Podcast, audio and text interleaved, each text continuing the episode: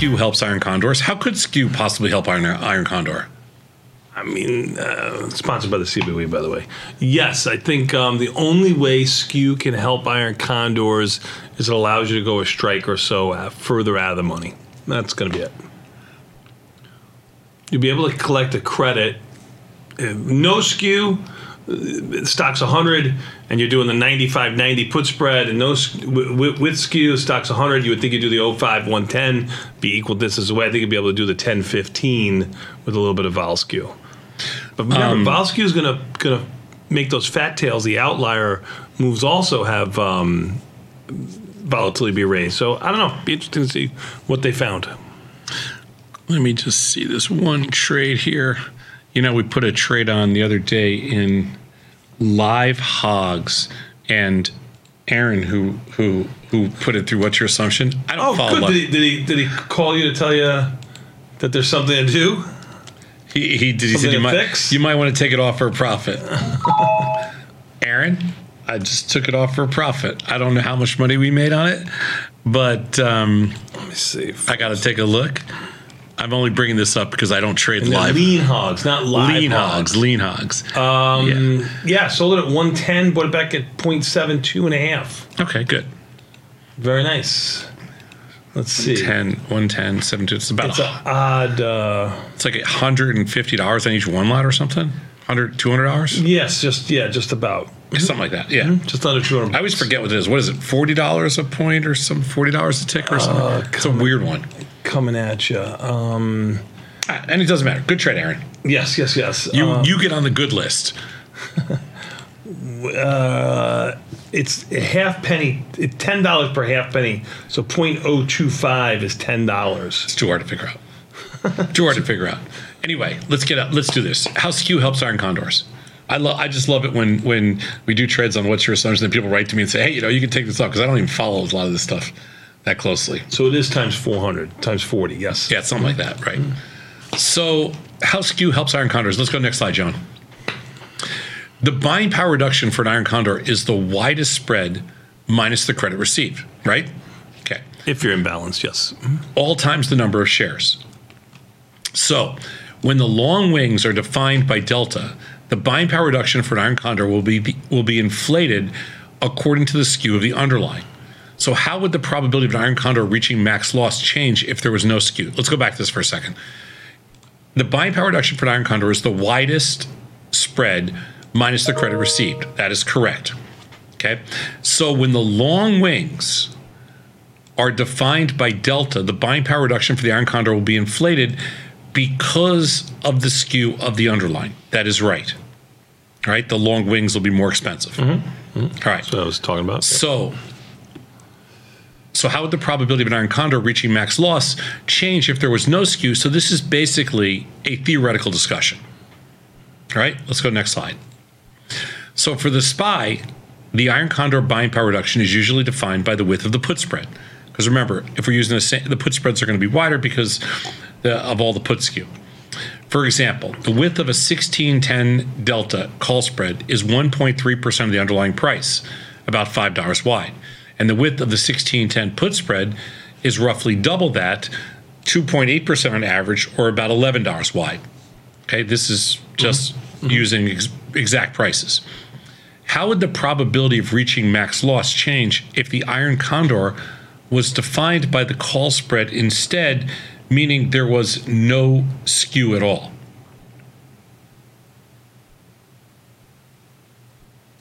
Um, I don't know.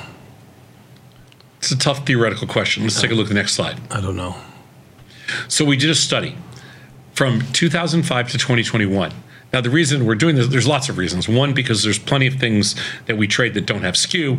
The other reason is that Tony and I traded through the crash of 87 when there wasn't skew, which is part of the reason that contributed to the crash of 87.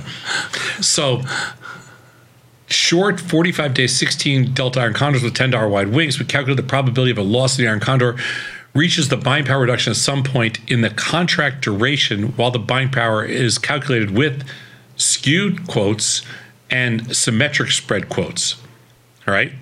So skewed would be they're just going to go well, this 10 delta wings could be $15 out, $8 out, 25 deltas, $25 out, and the symmetric spread is just going to be set 10 or $15 wide, correct? That's right. $5 wide, yeah. Okay, gotcha. All right?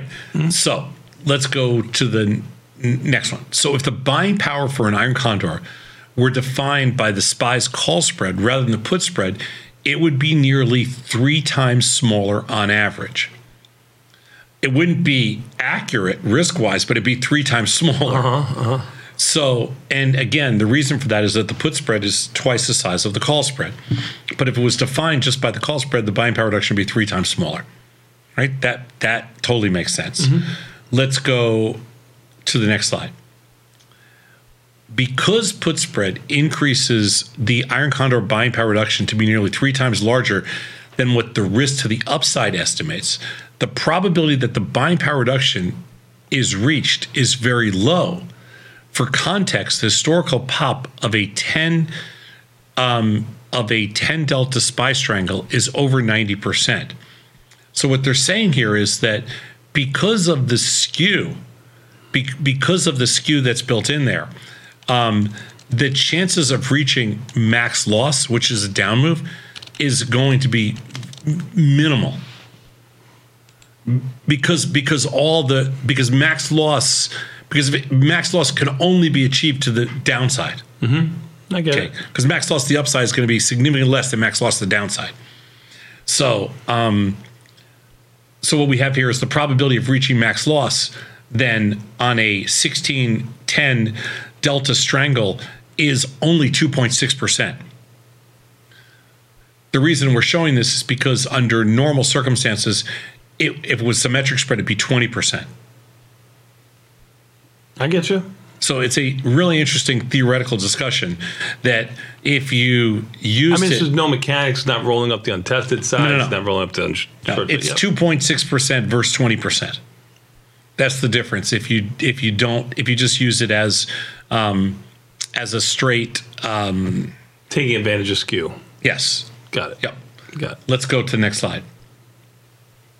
So, when the buying power reduction is defined by the width of the call spread, the iron condor is roughly eight times more likely to reach max loss because the iron condor is it's much tighter. I mean, you only have five points of upside instead of twenty points of. I'm sorry, ten, instead of ten points of downside. It's double. It's so so so. The discussion here is that sometimes when we talk about max loss in iron condor, you're more likely to reach max loss if you're doing, you know, the equal width, um, which is not necessarily, it doesn't mean it's a bad thing per se. It just means that you're more likely, eight times more likely to reach max loss if you're doing equal width iron condors as opposed to delta width. They're calling symmetric spreads. Yeah, symmetric right? spreads. Mm-hmm. Let's go to the next slide. When this put skew is ignored when defining the wings, the probability of reaching max loss also coincidentally matches the 20% estimated by the probability of expiring in the money. Got it. I mean, that's pretty cool. Yeah. Let's take a look at some of the takeaways. So, for iron condors with wings defined by delta, the buying power reduction of a position is dictated by the skew of the underlying. So, in this case study, with the 1610 SPY iron condors, reducing the width of the put spread to match that of the call spread resulted in buying power reductions that were nearly three times smaller on average, and iron condors reaching max loss roughly eight times more often. But max loss is so misleading because it's whatever smaller. But mm-hmm, mm-hmm. yeah, interesting. Good, good study by the, by the team. A good move in the market. Even the outspeeds up twelve seventy five. Nasdaq up sixty. Russell up two after being down earlier. Only the Dow bucking the trend down one forty, and volatility up twenty seven cents. Even got bonds up, size. No, they're up three right now. They're up a couple ticks. I know they were down a point earlier. It's a big reversal in bonds. Yep. We'll take a quick 90 second break. We'll come back with Oh Joy, Mr. Scott Sheridan next. It's Tasty Live.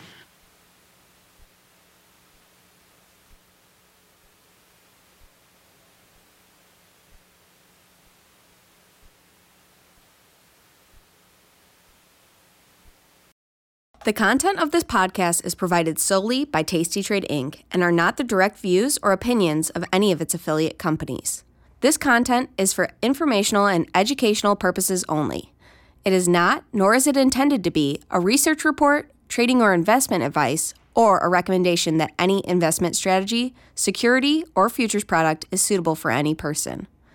You are responsible for making your own investment decisions in light of your individual investment knowledge, objectives, and financial situation. Applicable supporting documentation for any claims, including claims made on behalf of options programs, comparison, recommendations, statistics, or other technical data will be supplied upon request. Tasty Trade Inc. is not a licensed financial advisor, registered investment advisor, or registered broker dealer.